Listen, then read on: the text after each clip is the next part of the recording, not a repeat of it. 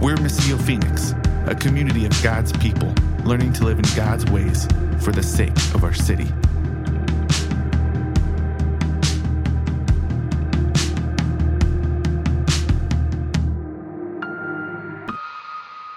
We're going to be jumping to 1 Corinthians chapter. Who can guess what the chapter is? We're talking about the theme of love this week.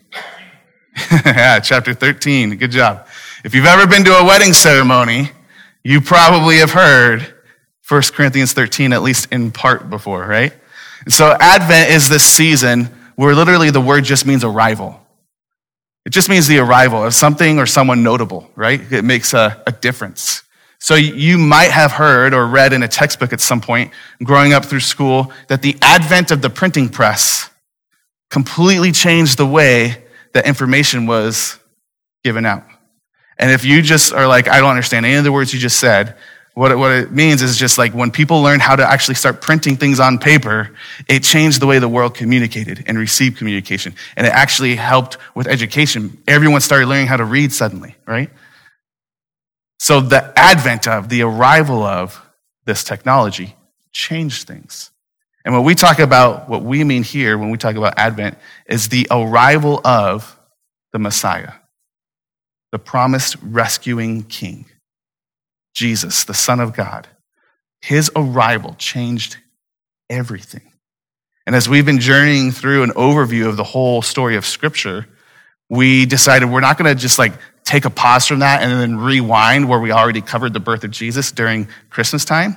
We've already talked through that and seen that, but what we're going to look at is how these four themes of Advent, which the church historically has practiced for a long time, it's usually just like our non-denominational churches that many of you like me were a part of, right, growing up, that like we lost that. But actually, it's not just a Catholic thing. Tons of church history and tradition has said we will look at these four themes of what the Advent, the arrival of Jesus into this world, brought. And so we're looking at the early church, the earliest followers of Jesus, after he died and rose again and ascended to heaven and said, wait for my Father sending you my Spirit to empower you to be the people we've called you to be. During that time, how did they see that they actually had a hope to hold on to in the midst of this world? And so last week, we looked at hope and we said, hope is not just wishful thinking like we talk about in our culture, right? Like, man, I really hope I get a raise, right? I really hope this pandemic thing would end. Like, that's not based off of anything. It's a wishful thinking. But biblical hope is a confident assurance in what God will do, rooted in what God has already done in history. We can trust it's going to happen because God has shown himself to be faithful. And so this week we're looking at love, that actually the earliest followers of Jesus were compelled to and called to express and live in this love greater than anyone else they knew, greater than anyone else around them. In fact, Jesus said, it's by your love that the rest of the world will know that you're following me, that you're my disciples. And so the earliest church learning to grow in this love because they have seen love come through Jesus. And love, again, is another word that in our culture could be defined a ton of different ways, right? And I just want to say love is not a dopamine high. It's not just the warm fuzzies, right? It's not just an emotion. It can be expressed through all those things, but that is not the defining factor of what love is. But love instead, biblical love, love that comes from God himself, who is love, the source of love. Love is continually keeping covenant commitment. I'm on that alliteration train for, hold on, let me step away from that. Let me say it again. So, continually keeping covenant commitment. What does that mean? What I mean by that is it's intentional, it's relational, it's actionable, it's sacrificial. That it is when times are good or times are bad, when you have the warm, fuzzy feelings or you don't, that you're committed to, through your actions, through your living, not just the words you say, but the work of your hands too, continually keeping a committed covenant relationship with somebody. That's the love that Scripture's calling us to today. And so we're going to read all of chapter 13, but I want to back up for a second because it's not just text we can use to give us the warm fuzzies during a wedding ceremony. But right before that, in chapter 12, Paul's actually talking to a community of believers who he spent probably the most time with out of any other church that he wrote to, out of any other city. He was there for about a year and a half, we believe. And at this point in his life, he's now thrown into prison because he's going around calling people to follow Jesus. And from prison, he starts writing these letters to these communities that he spent time with. And so he writes to the Corinthians. And actually, there was, most likely, a lot of theologians believe there was some dissension even between them and Paul himself. And what he's reminding them is, hey, we're united by love. And so in chapter 12, he's reminding them how we're united as one. We're united as one body. And this body has many different parts, and each part has a different role to play. But knowing where they were going with that, in the same heart, in the same vein, that two of Jesus' disciples said, hey, can we sit at your right hand, Jesus, when you get into your kingdom? This ambition, this selfish ambition, was going on in this community in Corinth too. Knowing that, Paul said, hey, I know what you're thinking. I know you're going to say, how do I get to be the best part? How can I play the most important role? How can I be this part of the body? The mouthpiece or the heart or something really valuable, right? Not like the toe, you know? What he says, no, every part is valuable. But then he uses a little bit of what's called hyperbole. In fact, in the Greek, in the original language he writes this in at the end of chapter 12, that's where we get the word hyperbole from. Let me just read to you the end of 12 real quick. He says this, verse 31. I'm sorry, back up, verse 30. Do all have gifts of healing? Do all speak in other tongues? Do all interpret? But desire the greater gifts. It's almost like a sarcasm. Go ahead and desire the things you think are the best. He says this, and then I will show you an even better way. Go ahead, aspire to be the greatest among you. That's fine. It's really all the same. Let me tell you about the thing that every single one of us, no matter what your gift or your role is, no matter what your skills or experience are, let me show you what every single one of us is called to. So chapter 13, I'm going to read the whole chapter. It's just 13 verses. This is what he says is the better way. If I speak human or angelic tongues, but do not have love, I am a noisy gong or a clanging cymbal. If I have the gift of prophecy and understand all mysteries and all knowledge, and if I have all faith so that I can move mountains, but do not have love, I am nothing. And if I give away all my possessions, and if I give over my body in order to boast, but do not have love, I gain nothing. Love is patient. Love is kind. Love does not envy, is not boastful, is not arrogant, is not rude, is not self-seeking, is not irritable, and does not keep a record of wrongs. Love finds no joy in unrighteousness, but rejoices in the truth. It bears all things, believes all things, hopes all things, endures all things. Love never ends. But as for prophecies, they will come to an end. As for tongues, they will cease. As for knowledge, it will come to an end. For we know in part, we prophesy in part, but when the perfect comes, the partial will come to an end. When I was a child, I spoke like a child. I thought like a child. I reasoned like a child.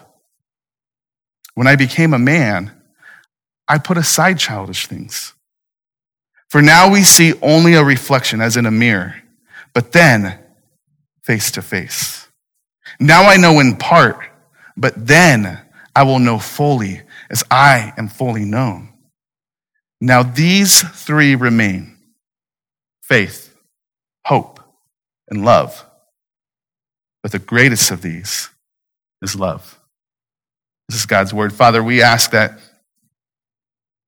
you would speak to us through your word, your address to us this morning. Lord, that you would teach us, train us, most importantly, transform us by the power of your Spirit,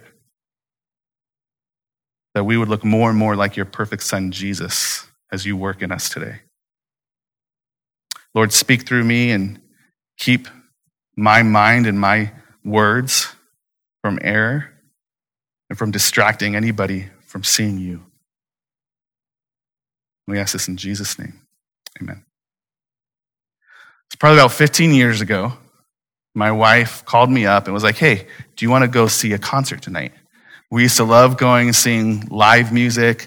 It could be a big show. It could be a really small coffee shop show.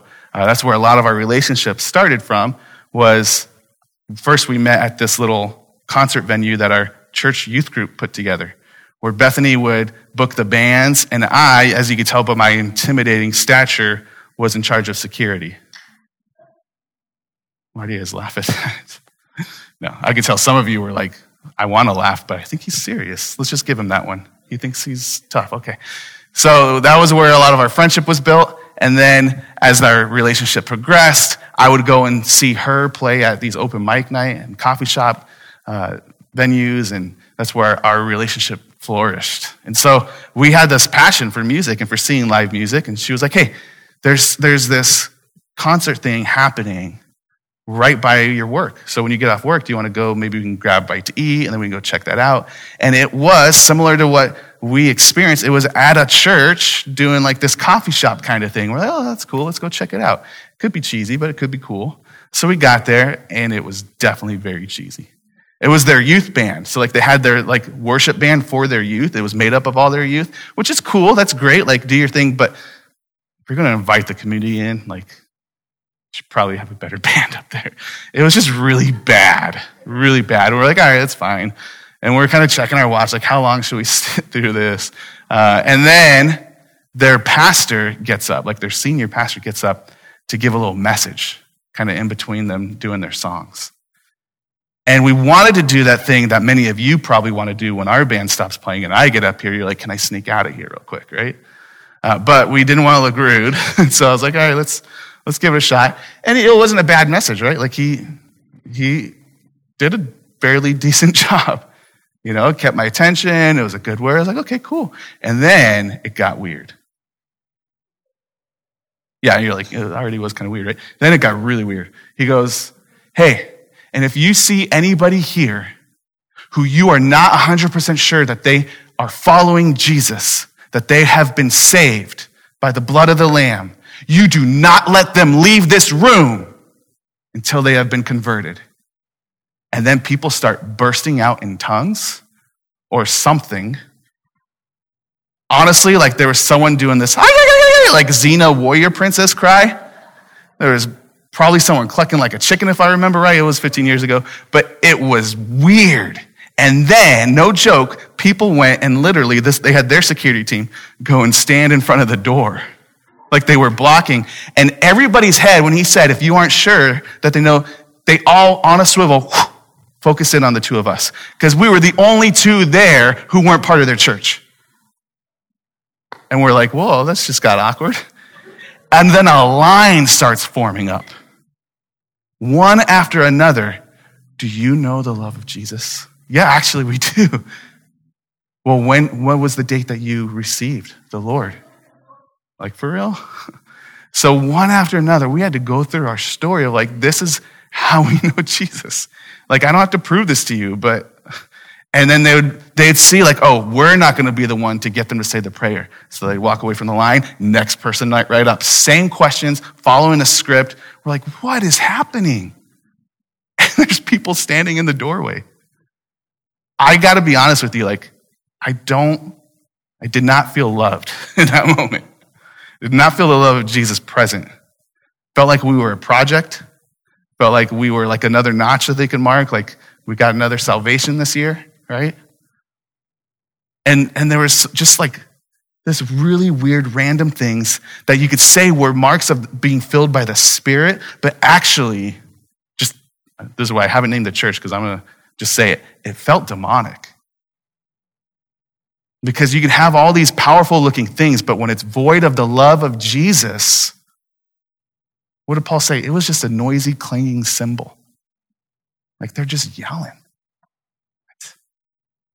Now, we don't get up and start clucking like chickens and doing warrior princess cries, right? Like, however, we could be a noisy, clanging cymbal just as easily.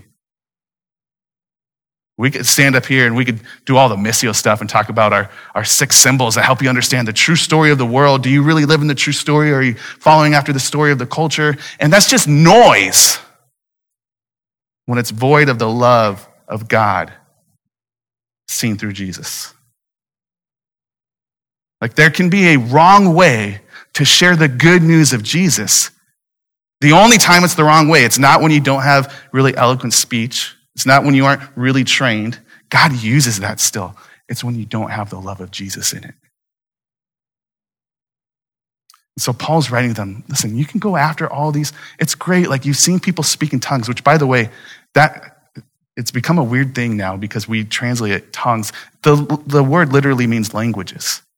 Like what happened when the 11 disciples came out on the day of Pentecost when the Spirit filled them and Peter starts preaching, it's everybody in their different language heard and understood.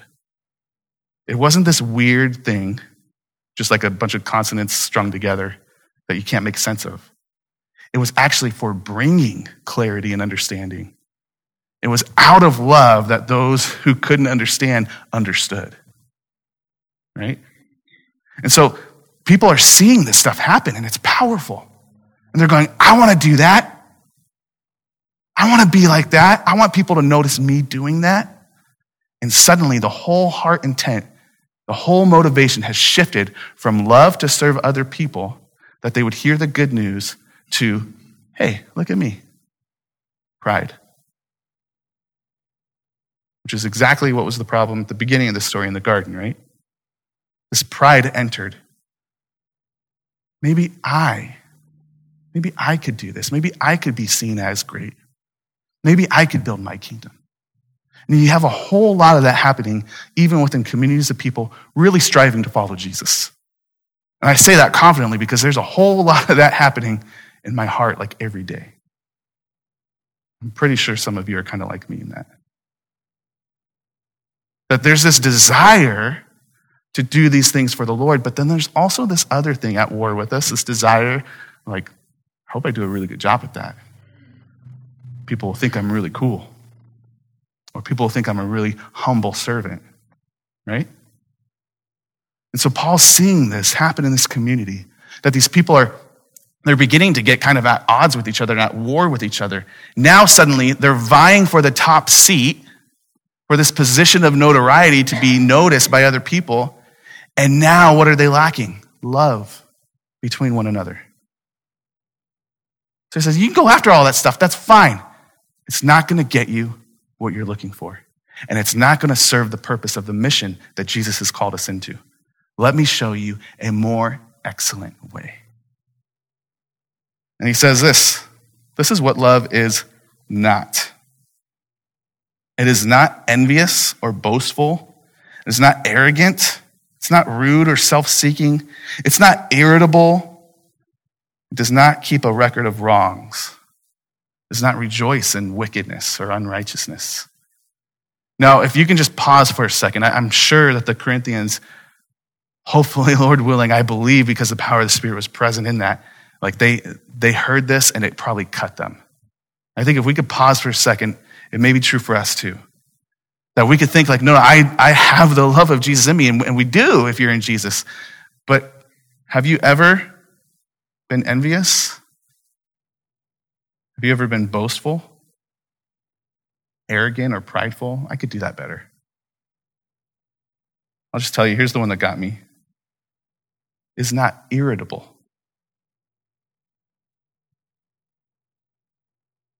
Mostly parents are laughing right now because they're like, yeah.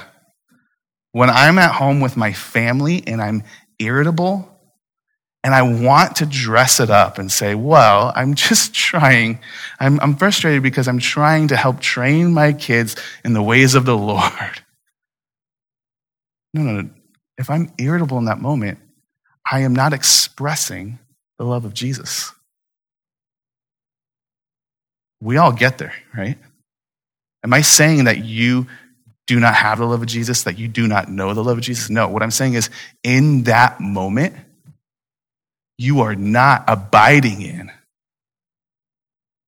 You are not rooting yourself in. You are not fully submersing yourself in the love of Jesus. You're forgetting your first love.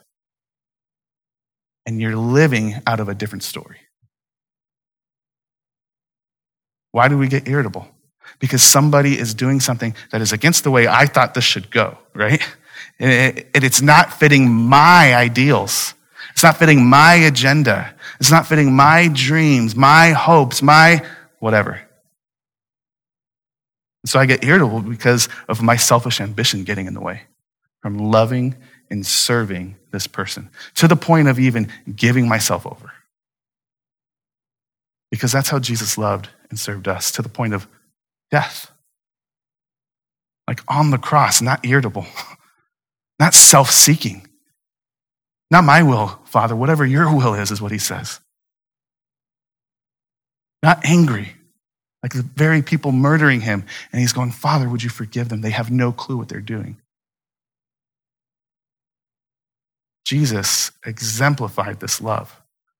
It was exemplified when he was born into this world by the Spirit because he didn't have to come down. So we sang that song when we started, love comes down. God, being love himself, coming down to be with us was a sacrificial, relational, intentional movement toward us. Our actions, our thoughts, our words, do they display sacrificial, intentional actions toward other people or toward God? Now listen, this message is not just to beat us all up, right? Like we're supposed to be celebrating the love we have because of Jesus. And it's just like, oh, you guys don't show enough love. Like shame on you, right? No. This is to remind us the need we have to continually go back to Jesus over and over and over again. Because the Corinthians needed to be reminded. Paul spent a year and a half with them, teaching them, no doubt, this very stuff. And they needed to be reminded. Not because they were no longer following Jesus, but because they had a moment of losing sight of their first love. And so I want to encourage us and spur us on to turn our direction, our gaze back to Jesus, the one who has loved us perfectly. He says that love is a thing that will never end. In verse 8, but he goes on to say, listen, all the things you're going after, they are temporary. He says, prophecies, they will come to an end. Tongues, they will cease. Knowledge, it will come to an end. We know in part now, we prophesy in part, but when the perfect comes, the partial will come to an end. This is why you get to this really strange kind of turn of phrase almost in 1 Corinthians 13, where suddenly he starts talking about, hey, you know, when I was a kid, I used to think and talk and act like a kid. But when I became a grown-up, I put all that kid stuff away. And you're like, what does that have to do with love? Right? Like, what is he talking about? And a lot of times that text has been taken out of context and it's talking about your maturity. You know what shows your maturity the most is your love for one another. And what he's saying is this. He's using an analogy to go, when you were a kid, you did things kids did because you didn't know any better. When you grew up, you started to learn and walk in more mature ways. And that is simply an analogy he's using to talk about what literally he was saying right before that. You prophesy now because that's what's needed now for this season, for this partial, temporal world we live in. People need to hear the spoken word of God from humans because they are not in the physical presence of God himself. That's why you have the gift of prophecy. Guess what? There will come a day where you no longer need that. because people will be in the presence of God himself speaking directly and clearly to us. That's good news. I hope we don't have to prophesy forever. There will come a day when you don't need your wisdom and your knowledge gifts anymore. Why? Because how was it in the beginning? That God would tell the humans what was good and not good, what was right and not right. And they were called to trust in him and follow him in that way. It was the moment when they thought, no, we could decide for ourselves. We could have that wisdom for ourselves, that we created a whole mess, right? So wisdom, knowledge, it's a good thing. But when you're in the presence of the one who created all things, knows exactly how it all works, and is right there guiding you through it, you don't need that anymore. He goes, all those things will pass away, just like your childhood passes away. But you know what you grow into and you never grow out of? The love of God. That will never go away.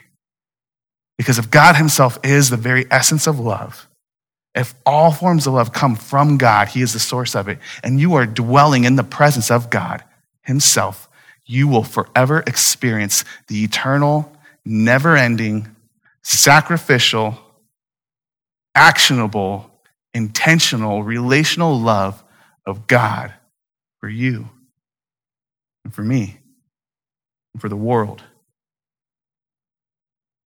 If that's a thing that's never going away, if that's the only gift that's eternal, all those other ones are fine. But what should you set your sights on? The love of God. That love never ends. He said, I know in part now, but then I will know fully, just as I am fully known. This God, he already fully knows you. And he knows the things about you that you need to grow out of, right? And he knows the things about you that need to perish away. And he still fully loves you. And there will come a day when our love will look more and more and more fully like his love. And we will be able to love each other perfectly, love his creation that he called us to care for perfectly, and love him more perfectly.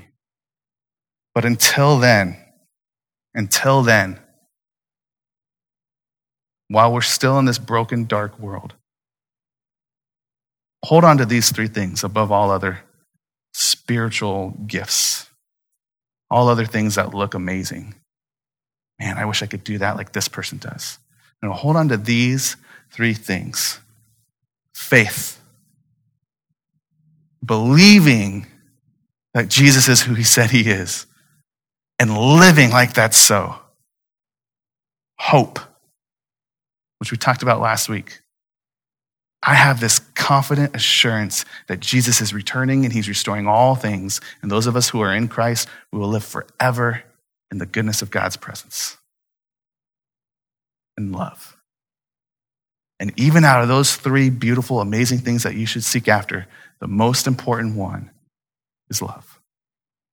1 John 4:19, I'll finish with this, reminds us, in case you're still feeling like, man, I don't do that. I can't do that. You can't on your own. It reminds us, 1 John 4:19, that we love because why? Because God first loved us.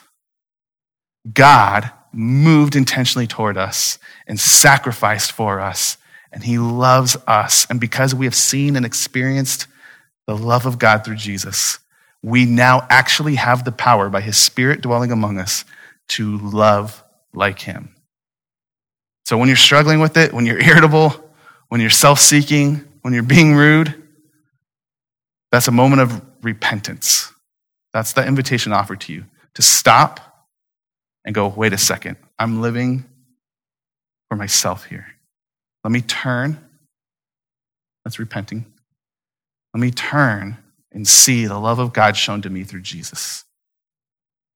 So I pray that that's what this morning is, but I pray through this season, this Christmas season that gets all like busy and crazy and there's all kinds of distractions out there for us, that we would take the time to stop and turn and look for the very reason that we're celebrating this season. Look to the love of God shown to us through Jesus Christ. Let's pray.